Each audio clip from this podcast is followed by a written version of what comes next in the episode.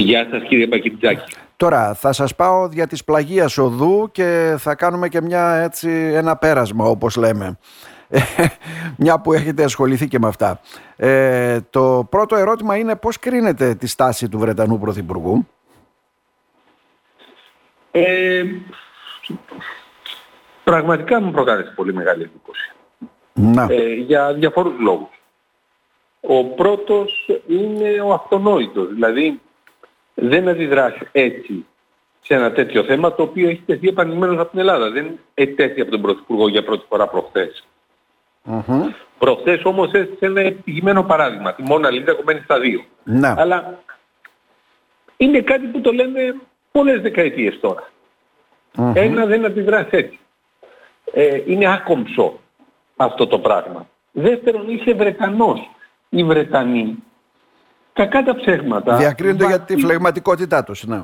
Ναι, και για το ότι δείχνουν ψυχραιμία σε αυτά τα θέματα. Όχι. Παντελής έλλειψη ψυχραιμίας. Ε, ήταν το ταπεραμέντο του Ινδού από ό,τι κατάλαβα. ε. Ναι, το τρίτο σχετίζεται με την καταγωγή του. Η Ινδία είναι μια χώρα η οποία έχει λαιλατηθεί από τους Βρετανούς στα πολιτιστικά μνημεία και στα έργα τέχνης. Μμμ. Ήταν λίγο γενιτσαρισμός αυτό το οποίο έκανε.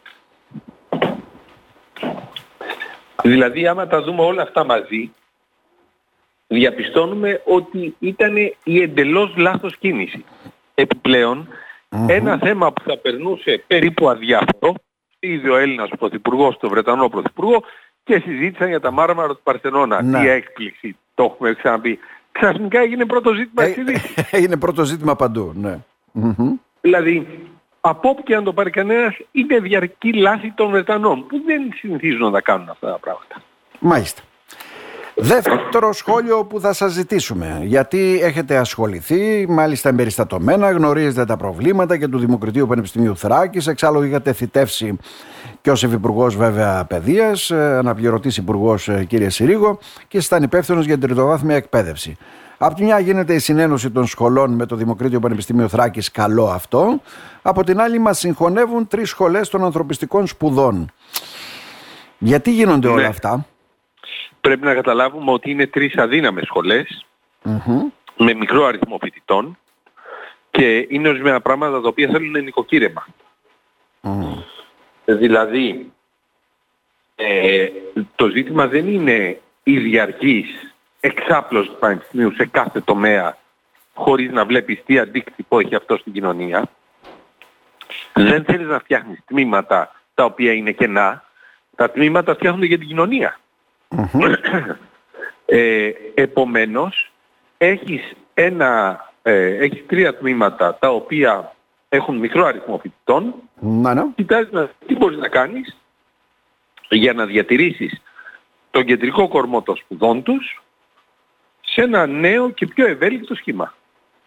Μμμ. Δηλαδή καλό είναι, κερδίζουμε γι' αυτό. Δεν χάνουμε δύο σχολές για να καταλάβω. Όχι, όχι, μην το... ε, κύριε Παχιτζάκη, Ξέρετε, είναι έχουν εντελώς αλλάξει λάθος η σχεδιασμοί αντίληψη. πόσες φορές εδώ για το Δημοκρίτιο Πανεπιστήμιο Θράκης. Θα θυμάστε επί ΣΥΡΙΖΑ με τις έξι σχολές. ναι, είναι λάθος η αντίληψη. Ναι. Χάνουμε δύο σχολές. Ε, δεν είναι εντελώς λάθος αυτό. Η πραγματικότητα είναι ότι το Πανεπιστήμιο ενδυναμώνει προσφέροντας μαθήματα και ειδικότητες τις οποίες έχει ανάγκη η κοινωνία. Τις οποίες είναι πράγματα στα οποία η κοινωνία δεν δείχνει μεγάλο ενδιαφέρον. Κάποια από τα υπάρχοντα τμήματα σήμερα. Να, ναι. Σας θυμίζω, μια που μιλάμε για ένα από αυτά τα τμήματα, ότι αν δεν κάνω λάθος, το μάθημα της ρουμανικής γλώσσας στο τμήμα παρεξενείων σπουδών ήταν για αρκετό καιρό εξαιρετικά δύσκολο να βρεθεί καθηγητής να το διδάσκει. Μμμ. Ε, και το ενδιαφέρον από πλευράς φοιτητών είναι περιορισμένο. Ενδυναμώνει το δημοκρίτιο για να μπορέσει να αντιμετωπίσει και τις προκλήσεις που θα δημιουργηθούν όταν θα έρθουν Τα ιδιωτικά πανεπιστήμια. πανεπιστήμια. Μήπως εκεί Βέβαια. είναι ένα δώρο στα ιδιωτικά πανεπιστήμια, λέμε τώρα. Μ, Μελλοντικά για να το δούμε.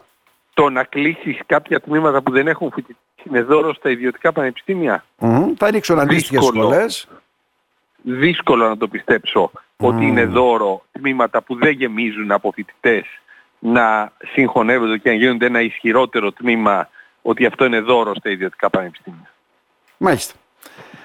Λοιπόν, Τα αφήνουμε αυτά τα δύο αφού κάναμε την αναδρομή μας. Ε, πώς λένε τώρα που βρήκαμε παπά, το ξέρετε το, το σχετικό ανέκδοτο. Ε, πάμε στο πιο σημαντικό, στην εκδήλωση βέβαια η οποία θα πραγματοποιηθεί στην Αλεξανδρούπολη, στο Ιστορικό Μουσείο της Αλεξανδρούπολης για τα 100 χρόνια από τη Λοζάνη. Και μάλιστα εκεί θα αναπτύξετε το θέμα οι ελληνοτουρκικές διαφορές στην διάσκεψη της Λοζάνης.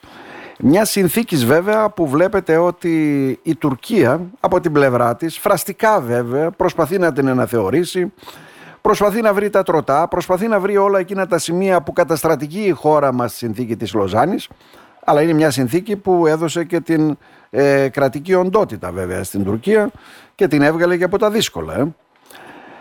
Ε, ναι. Υπήρχαν και ελληνοτουρκικές διαφορές στην διάσκεψη της Λοζάνης. Ποιες είναι αυτές, πώς αξιολογείτε τη συνθήκη κύριε ε, Συρίγο; Λοιπόν, ας ξεκινήσουμε με το ότι η συνθήκη δεν αφορά στην Ελλάδα και την Τουρκία, αφορά στις σχέσεις της Τουρκίας με τις νικήτριες δυνάμεις. Ουσιαστικά αναθεωρεί τη συνθήκη των Σευρών.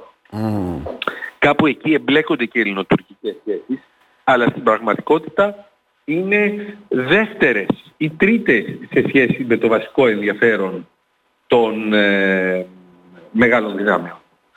Ε, που είναι η ελεύθερη ναυσιπλογία στα στενά, είναι το θέμα ποιος θα πληρώσει το Οθωμανικό χρέος, τους πιστωτές της Οθωμανικής Αυτοκρατορίας, που είναι οι συμβάσεις που είχαν τα μεγάλα κράτη με την Οθωμανική Αυτοκρατορία, οι εταιρείες τους. Όλα αυτά ήταν πάνω στο τραπέζι. Κάπου εκεί μπαίναμε κι εμείς. Αλλά εμείς δεν ήμασταν το βασικό θέμα. Αντιθέτως, εμείς χρησιμοποιούμασταν από τις μεγάλες δυνάμεις ως δέλεαρ, δηλαδή άμα δεχτείτε αυτό θα κερδίσετε κάτι εις βάρος της Ελλάδος να, ναι. και ως απειλή. Αν δεν δεχτείτε αυτό, η στρατιά του Εύρου θα προχωρήσει και θα καταλάβει την Κωνσταντινούπολη. Που ήταν πανέτοιμη. Ναι. Ε, ακριβώς πανέτοιμη δεν ήτανε. Ήταν μια πολύ καλή στρατιωτική δύναμη. Δεν είχε βαρύ οπλισμό, διότι όλος ο βαρύς οπλισμός είχε μείνει με την μικρασιατική καταστροφή στην Μικρά Ασία. Απλώς στην απέναντι πλευρά τότε στην Ανατολική Θράκη υπήρχε μια πολύ μικρή δύναμη τουρκικής χωροφυλακής. Πολύ μικρή δύναμη που δεν μπορούσε να, να σταθεί απέναντι στο, στη στρατιά του ευρου Ε, από εκεί και πέρα, ε, εκείνο που θα εξετάσουμε είναι τι είπανε για μας, ποιος ήταν ο ρόλος που έπαιξε η θήκη της Λοζάνης, η συνδιάσκεψη της Λοζάνης σε σχέση με τα ελληνοτουρκικά και τι σημαίνει η συνθήκη της Λοζάνης στο σήμερα. Διότι η ναι. συνθήκη της Λοζάνης στο σήμερα σε ένα μόνο σημείο έχει σημασία. Όλα τα άλλα είναι εντελώς παροχημένα.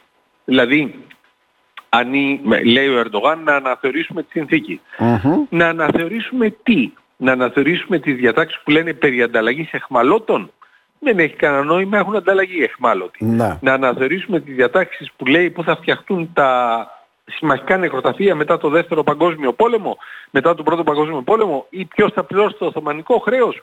Όλα αυτά έχουν κλείσει εδώ και πολλές πολλές δεκαετίες. Το μοναδικό το οποίο παραμένει ανοιχτό και, ε, συγγνώμη, παραμένει ισχυρό από πλευράς συνθήκης Λοζάνης είναι τα σύνορα. Ο Ερντογάν λοιπόν όταν λέει να αναθεωρήσουμε τη συνθήκη του Λοζάνης δεν μιλάει για πράγματα που είναι παροχημένα. Μιλάει για τα σύνορα. Γι' αυτά ακριβώς θα μιλήσουμε κι εμείς αύριο στην Αλεξανδρούπολη. Τα σύνορα βάσει της συνθήκης βέβαια δεν είναι αδιαπραγμάτευτα. Δεν είναι ε, μια υπόθεση που έχει κλείσει, έτσι δεν είναι. Άρα βρίσκει ε, πολλά. Δεν είναι μόνο τα σύνορα, είναι αποστρατικοποίηση των νησιών και πολλά άλλα τα οποία θέτει από την πλευρά η Τουρκία. Ναι, αυτή τη στιγμή χαράσσονται τα σύνορα με μια συνθήκη, αποκτούν τη δική τους δυναμική που είναι ανεξάρτητη από τη δυναμική της συνθηκης Επιπλέον, συνθήκες οι οποίες χαράσουν σύνορα δεν αναθεωρούνται. Δεν υπόκεινται στον όρο περί αναθεωρήσεως. Ε, όλα αυτά είναι αυτά που θα συζητήσουμε αύριο. Μάλιστα. Και ένα τελευταίο ερώτημα να θέσω, γιατί θα συζητήσετε βέβαια αύριο. Ε, όσον αφορά το ζήτημα αυτό με τις ανταλλαγές των πληθυσμών και ουσιαστικά η παραμένουσα εδώ μουσουλμανική μειονότητα και ελληνική αντίστοιχα στην Κωνσταντινούπολη. Ήταν ένα λάθος, θα μπορούσε να έχει αποφευχθεί; Όχι. Υπό ποια έννοια το λέω, γιατί η μεν ελληνική μειονότητα έχει εξαφανιστεί από εκεί, έτσι δεν είναι; Οι είναι, μουσουλμάνοι οι οποίοι ζουν εδώ είναι Έλληνες πολίτες, είναι ξεκάθαρο αυτό, αλλά έχουμε προστάτη στο κεφάλι μας, αυτό εννοώ. Το οποίο μπορεί ναι. να το δούμε και σύντομα εδώ στις 8 του Δεκέμβρη. Ναι, λοιπόν, η συνθήκη της Λοζάνης όριζε την υποχρεωτική ανταλλαγή των πληθυσμών. Αυτό με την εξαίρεση των μουσουλμάνων της Θράκης και των Έλληνων Κωνσταντινούπολεω, Σύμβρου και τενεδου Η υποχρεωτική ανταλλαγή των πληθυσμών ήταν κάτι τόσο τραυματικό για εκείνους που το υπέστησαν, που έκτοτε καμία συνθήκη παγκοσμίως δεν αποφάσισε υποχρεωτική ανταλλαγή πληθυσμών. Καμία. Η μοναδική είναι η συνθήκη της Λοζάνης. Επομένως, το ότι παρέμειναν πληθυσμοί στην περιοχή είναι κάτι καταρχήν σωστό. Από εκεί πέρα, το πώς φέρθηκε η Τουρκία και πώς οδηγηθήκαμε στο να έχει σχεδόν εξαλειφθεί πλήρως η ελληνική μειονότητα, αυτό δεν σχετίζει με τη συνθήκη της Λοζάνης, αλλά με τη στάση του τουρκικού κράτους. Να. Αντιληπτό. Το θέμα είναι η συνθήκη ορίζει ότι ο καθένας ήταν εγγυητής της δικής του μειονότητας για να καταλάβουμε. Ναι, ε, Γιατί βλέπω την Τουρκία να μας κάνει μαθήματα τακτικά ας πούμε όσον αφορά τα δικαιώματα, θρησκευτικές ελευθερίες, τα γνωρίζετε πολύ καλά αυτά. Ναι. Δεν υπάρχει έννοια της αμοιβαιότητας στη συνθήκη της Λοζάνης όπως το περιγράφει, προσπάθει να το περιγράψει πολλές φορές mm. Τουρκία. Μάλιστα. Κύριε Συρίγο, να σε ευχαριστήσουμε θερμά. Εγώ Καλή επιτυχία να ευχηθούμε βέβαια στην εκδήλωση. Είναι σημαντικό έτσι να ενημερωνόμαστε για όλα αυτά τα ζητήματα. Να είστε καλά και περαστικά να ευχηθούμε. Να είστε καλά. Να είστε καλά.